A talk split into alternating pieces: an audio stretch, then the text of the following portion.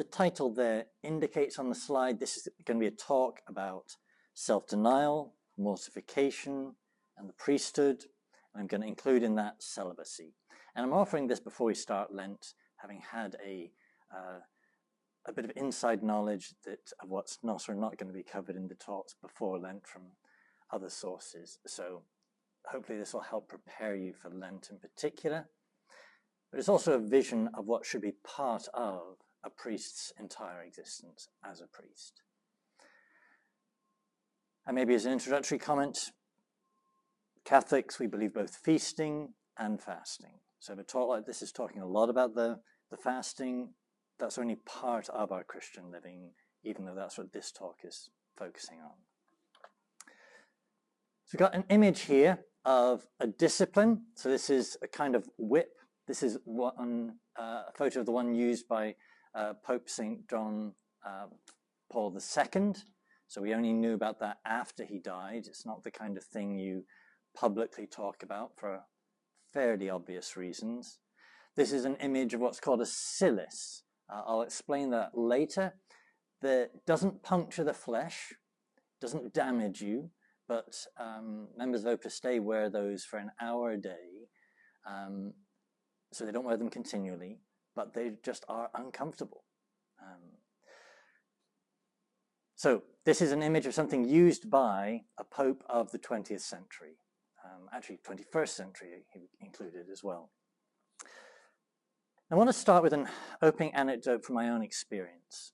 So as lots of people know, Opus Dei are in the church today probably well known for the fact they practice what's called corporal mortification, bodily mortification. And there was a phase in my spiritual journey when I was reading various saints, all these different saints all talking about mortification, about penance.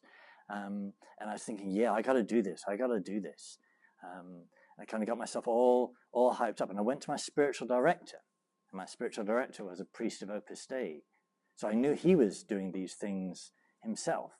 Um, so I, I laid out to him, this saint had read saying this, this saint had read saying that, and you know, um, I'm ready for this. What, what do I need to do now? And he listened to me very carefully, and at the end of it all, he said, the mortification you need to do is you need to go to bed on time. Um, which, you know, made me feel about that big.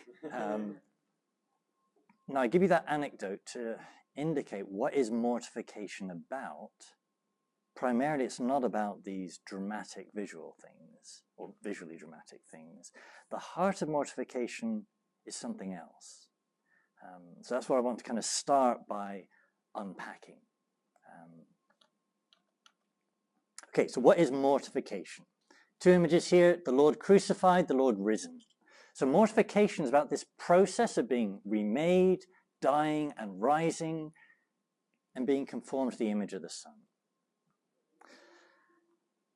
How do we unpack that a bit more? Well, thinking scripturally, Scripture talks about the old man. This is particularly the language of Saint Paul.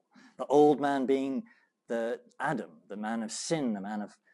So he talked about the old man, the man of flesh, of sin, of death, sinful passions working in the members bearing fruit unto death. There's something in me that's wrong. That Scripture uses this term, the old man. And he needs to be put to death, that old man.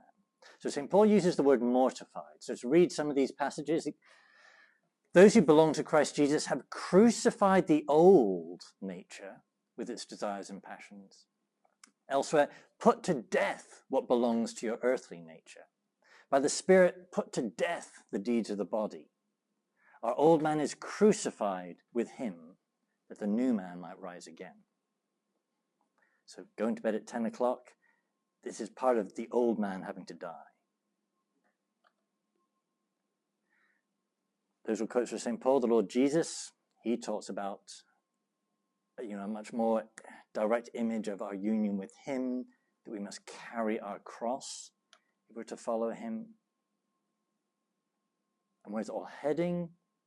Well, Saint Paul, if he talks about the old man, he talks about the new man too, the Lord Jesus, the resurrected Lord. And that's where we have to be heading.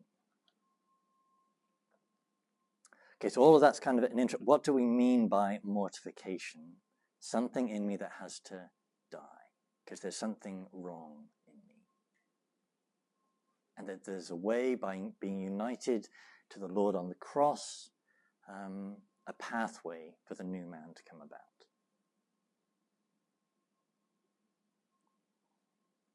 Okay, so I want to start here by making a distinction that you may have read in different saints between active and passive mortification.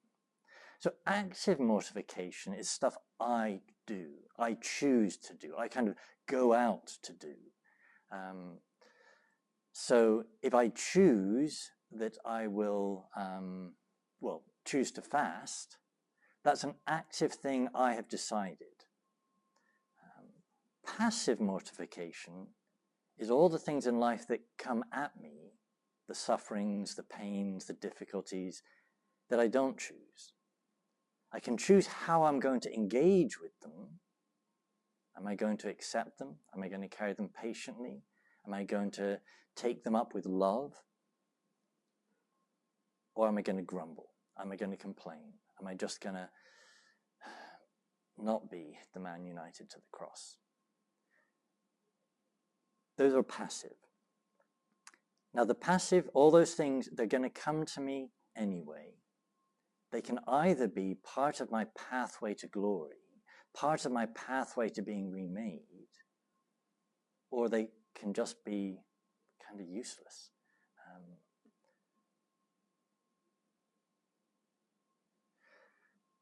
one of the important reasons why we need to do active mortification, why we have to do things where we are stepping out and looking for mortification, looking for self-denial, is so that I foster within myself a disposition and attitude whereby I'm ready, I'm willing to accept suffering.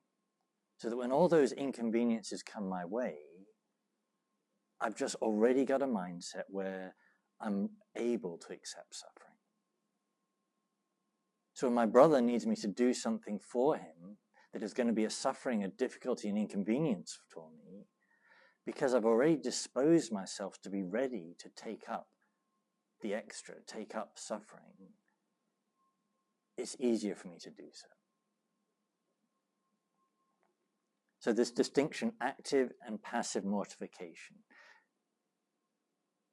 both can serve us as being part of self-denial, part of penance, um,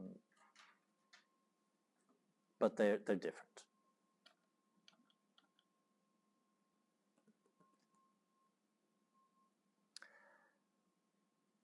Okay, another distinction, to think, what is it within me that needs putting to death? So I said the old man, well, what's, what's in there that needs putting to death? Um, and the tradition distinguishes the will, the imagination, and the flesh. These, these three things. Um, the concupiscence of the eyes, the concupiscence of the flesh, uh, and the pride of life. Um, the will, the imagination, and the flesh. Each of these in different ways, and they are quite different, need to be put to death, remade, refashioned. I'm going to focus most on the will. The flesh is, I've said there, a circumstance of the will. So my attraction, my will's being hooked on pleasures of the flesh is kind of a, a circumstance of the will. But the saints, the tradition, scripture kind of specifies these three things.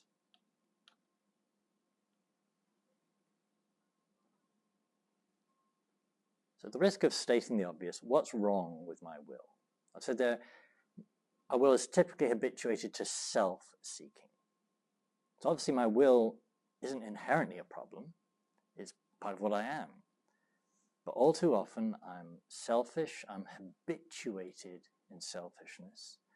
I come into a situation and I want my way. I want my favorite this, that, and the other in the refectory. I want my way in the choice of what we're going to do. Um, me, me, me. My will. My will needs to be changed, mortified, put to death. Um,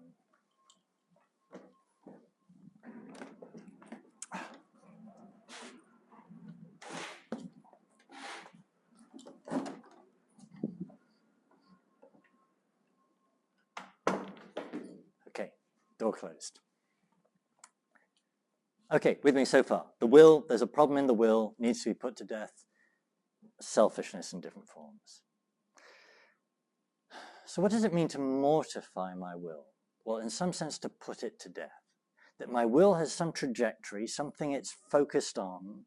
I want my way, I'm gonna, this is, I need to correct that, kill that, mortify that. The word mortification means, comes from the word Latin for death. How do I do that? Well, I do that very simply by saying no to my will and learning to habituate myself, to say no to myself and to kind of be comfortable with that, to not have my will say, you know, react in horror. So here's a, a simple visual image, a choice, plan A or plan B. So it's saying no to what my will is set upon. So it doesn't need to be something dramatic and painful and horrible, but just, I was going to go down A, well, just to habituate myself to not getting my own way, I'm going to do the opposite. I'm going to choose B. Something of that is the pattern of all mortification of the will. I choose to do the opposite of what I would have done.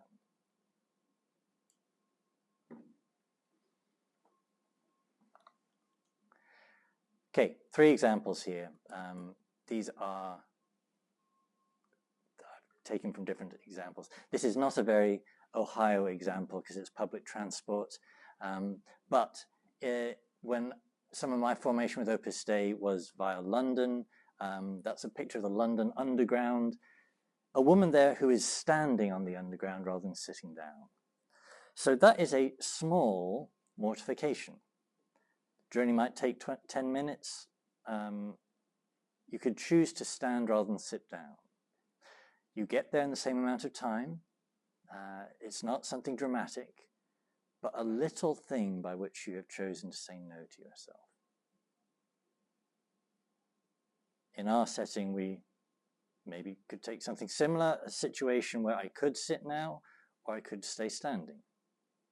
Just a small thing where I am detaching myself, mortifying myself from something I was going to do in order to mortify my will. Different image. Here we have a lady with a lot of shoes, um, not fussing over a choice, whether it's what shoes to wear this morning, what tie to wear. That's obviously not much of an issue for most of us in the seminary. What coat. We have lots of little choices, and it's possible, and sometimes in simplicity of life when we have less choices, to make a bigger deal out of those small choices. To just force ourselves to make choices quickly, simply, without an attachment in them. Um, I'll come back to this example later, but one of the examples I've sought to foster in myself over the years is um, menus and choices of food. Um, you all know I like my food a lot. This is a big thing for me. Um, I can choose to not spend a long time thinking what, what I'm going to eat. So there are three items, ten items, two items to choose from, to just make a, a rapid choice. So I'm not making a big deal in order to free my will, in order to mortify my will. Okay, then apple or orange. Yep, so here, reverse my personal preference, especially with others, and in practice when I'm alone. So maybe I want the apple, and so therefore I'll just deliberately do the opposite and have the orange. Still fruit, still healthy. It's not a big reversal. If I'm doing that when I'm alone, I'm kind of detaching myself from my way of doing things, my preference. And then when I'm with others, and there's only one apple left, I can have a, it'll be easier for me to be free to let somebody else have it if it's what they want. So what's unifying these examples? They're all examples where I'm saying no to what my will is set upon. So if you're wanting to grow in mortification, something that your will is set upon, to just choose the opposite.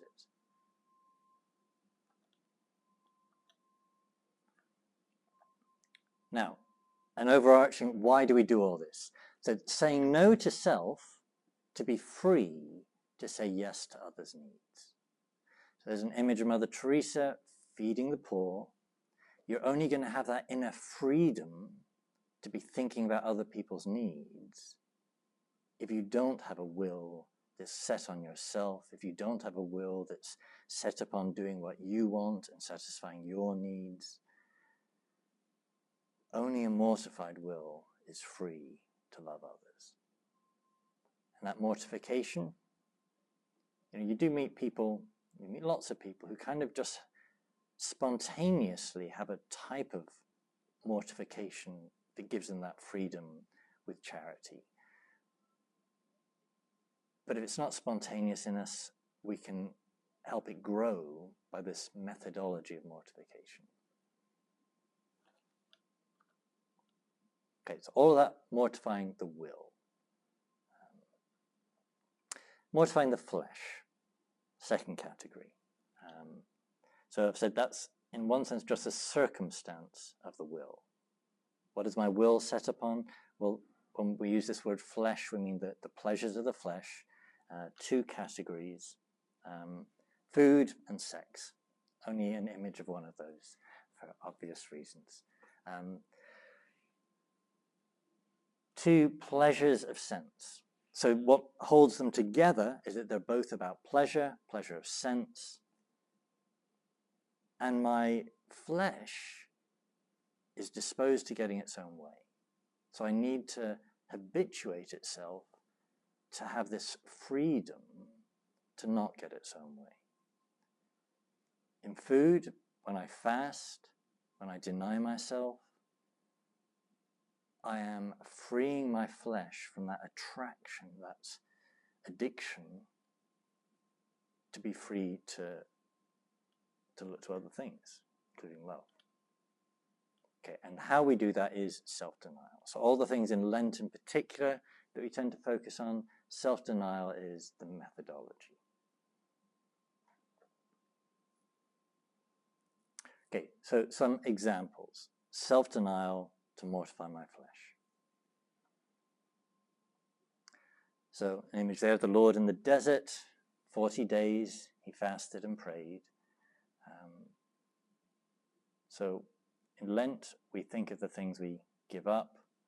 Um, you know, Ash Wednesday, the, the three tools, the three weapons of this season, as the liturgy calls them, uh, prayer, fasting and almsgiving, that we need this fasting, this union with the Lord in the desert to mortify our flesh. Okay, repeat the example I said earlier, a menu. Very small little mortification, but not to choose your own thing, not spending a long time in restaurants over a menu choice. Not having your favorite beer. Now, those of us on Exodus ninety are not having any beer at the moment. Um, but when you are going to have a beer, you can still choose, is it going to be my favorite? Does it have to be my favorite? Can I free myself from attachment by still having a beer I'm going to enjoy, but with a little detachment by not having the favorite one, or not looking too hard at how many choices there are available? So again, mortification doesn't need to be the most dramatic. To be mortified, it needs to be something of a pattern of saying no to what I was going to do, so that I have a freedom in all things. Another example, not putting salt or pepper on your food. So it's sometimes, not every time. Variety keeps the penance real. So maybe you never put salt on your food, in which case this isn't going to be much of an example. But if you're somebody who does sometimes season your food, maybe with one of the sauces on our table, maybe with salt, maybe with pepper, if you just say, well, I'm going to always not do that, it'll reach a stage where it kind of no longer has become a penance. The variety of maybe this meal I will, maybe this meal I won't, gives you the capacity that those occasions when you choose not to, you sense the lack of it.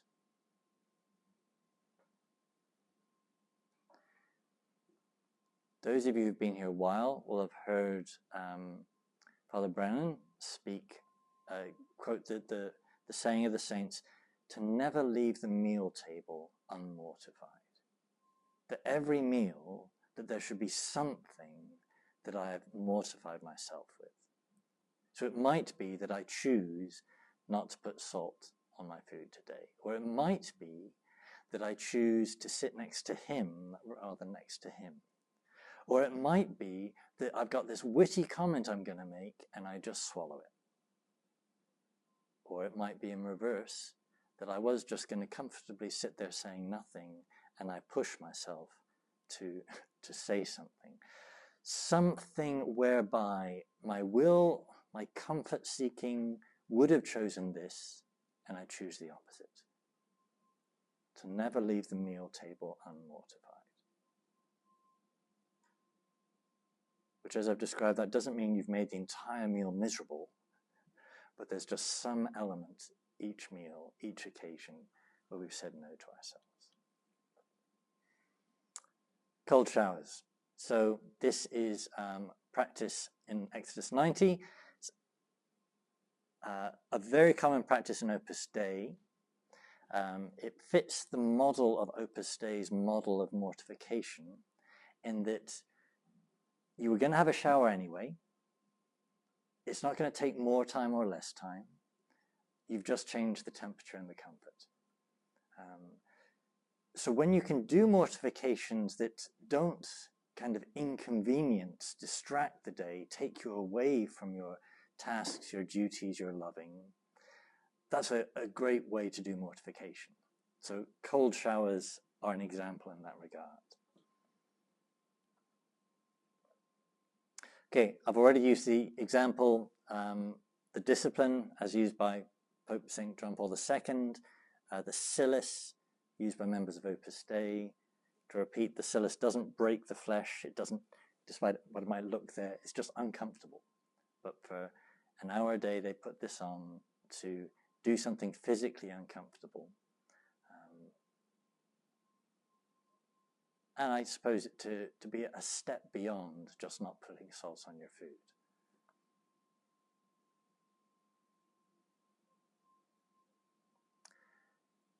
A word here about the dangers of dramatic penances. So pride, a loss of sense of proportion. Um, so your life should have both rest and work, both pleasure and denial, feasting and fasting. We need balance, order. Um, I said Jesus both feasted and fasted.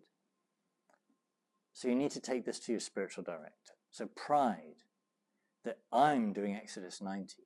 I'm taking cold showers, I'm much better than those other seminarians, um, and I'm, I'm the only priest doing Exodus ninety, you know, uh, but I've also made sure everybody knows that. Yeah. Um, how do we temper our pride? Well, one way is making sure we're checking that with our spiritual director. So if you are doing um, extra penances, if you are changing your penances, to make sure you're telling your spiritual director that and discussing with him, is my pride going to get in the way of the good I'm hoping to achieve here? In Opus Dei and spiritual direction, um, I've never seen them get out a checklist, but there are lists of kind of questions that if I don't raise something in conversation, I know I'm going to be asked. And almost always I'll be asked, what mortifications are you doing? That this just should be a routine part of life. Um, but conversely, am I overdoing it, or am I overdoing it in a way that's prideful? Take it to my spiritual director. Am I doing penance in a way that it's just making me grumpy, disagreeable, um, sucks all of the joy out of my life because of how I'm practicing it? Then my spiritual director needs to help me shift my focus. So there should be a joy that comes with doing self-denial. You know, when we do something and we know, hey, I'm doing something good now. Hey, I'm doing something right now. There's just a joy of that sense of doing something right. When we do something loving, even more, to do it out of love, we have that union with the Lord. We have that companionship, brothership with others. Um, love, joy, penance, all these should be just going together. And if my penance is just hard work, discipline, forcing myself, and there isn't love and there isn't joy, then there's something seriously askew. And so if you're going to be doing dramatic penances, that going askew is going to be all the, all the worse. So that's why you need to take this to your spiritual director.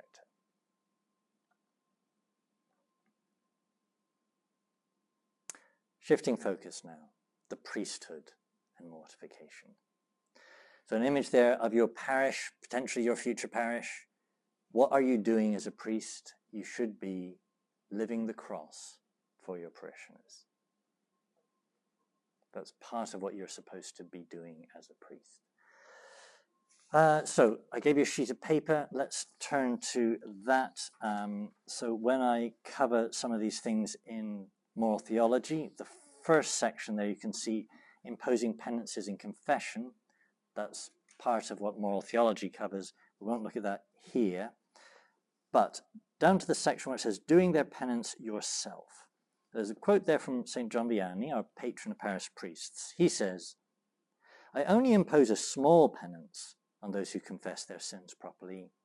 The rest I perform in their place.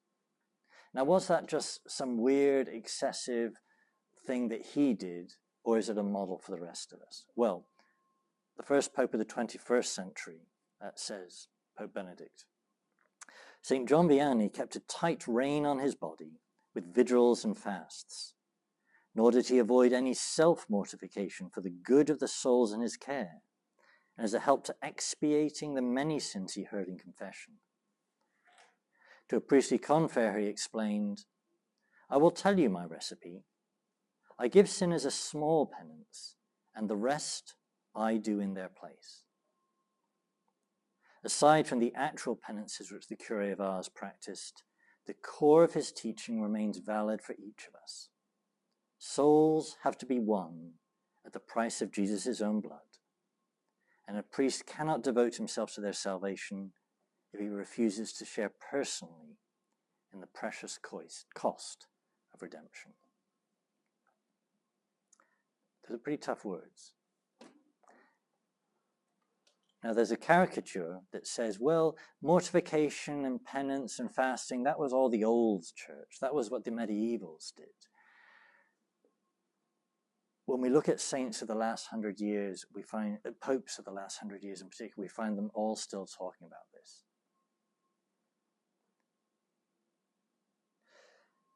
But Benedict there indicates the actual penances of the Curé d'Ars. Well, yes, we might look at some of his particular things, like the amount of the form of his fasting. You know, he had just a glass of water and moldy potatoes. Um, the details of how he practiced penance, we don't need to copy. Um, so, you know, saints, the, the phrase of Saint Francis de Sales, sometimes saints are more to be admired than imitated. There are many details of the Curé d'Ars' life that are to be admired, not imitated.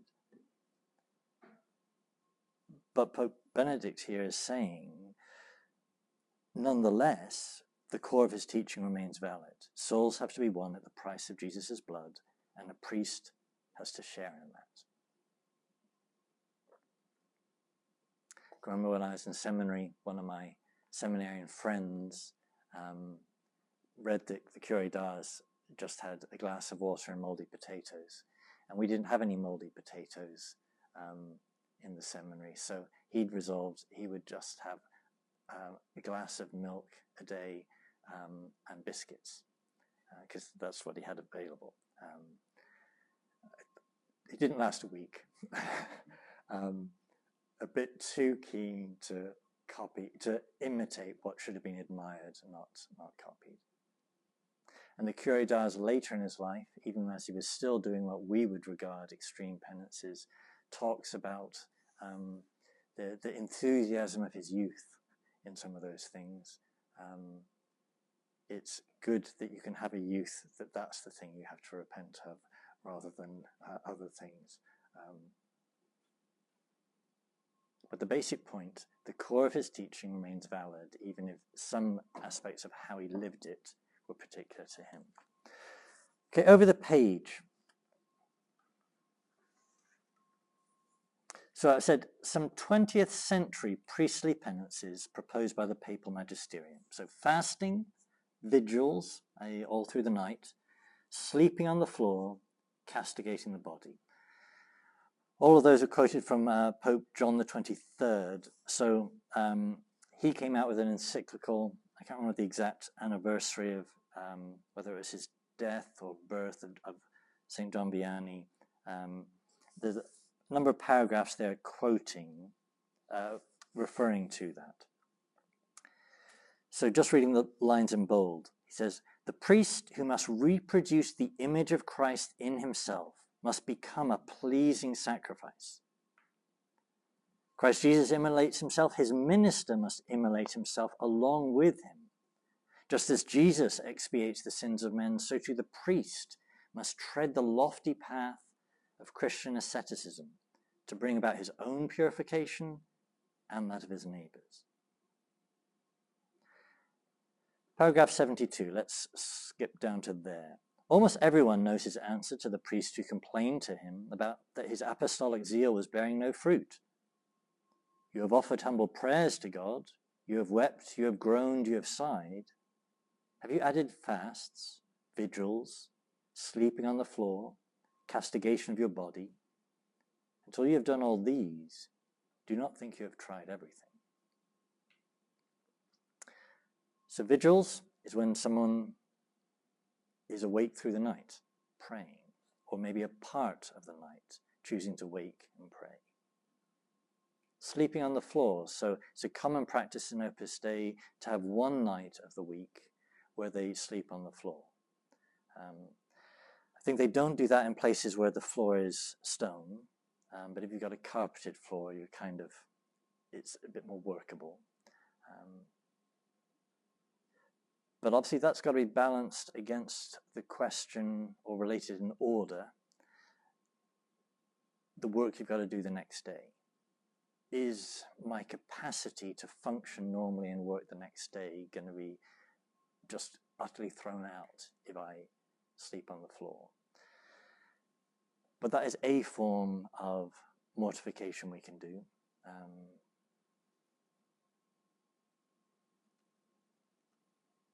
and to repeat the point, these are examples from our era, not from some ancient medieval um, monk. Okay, my last example is celibacy. For us as priests, future priests, your celibacy is part of your penance, part of your mortification, that you are giving your own body in self-denial, in union with the cross. If you as a priest are to do penance for your people, the most clear sign and example of that is your own celibacy. This is part of why when our parishioners see us, see some priests going to very expensive restaurants, living very comfortable lifestyles, their celibacy just seems utterly incongruous with that. It doesn't fit together. Um, the documents of the church, when they talk about celibacy, talk about it in the context of self-denial. And one of the risks for us, Um, we've had the last few decades many beautiful, inspiring images of celibacy. The priest as sharing in Christ's role as the bridegroom of his bride, the church. I can't have a wife because I already have a wife. I have a marriage of the church. Beautiful imagery. Doesn't really explain immediately why it involves suffering. Um, and it's possible with a number of the images of celibacy we use that are so positive, they kind of don't also acknowledge or integrate the difficulty of celibacy. The difficulty part of celibacy takes us to the cross. The difficulty part of celibacy actually is integral to what we're doing at the altar. As the priests say at your ordination, model yourself on the mystery of the cross. I do that at the altar when I offer the sacrifice of the cross.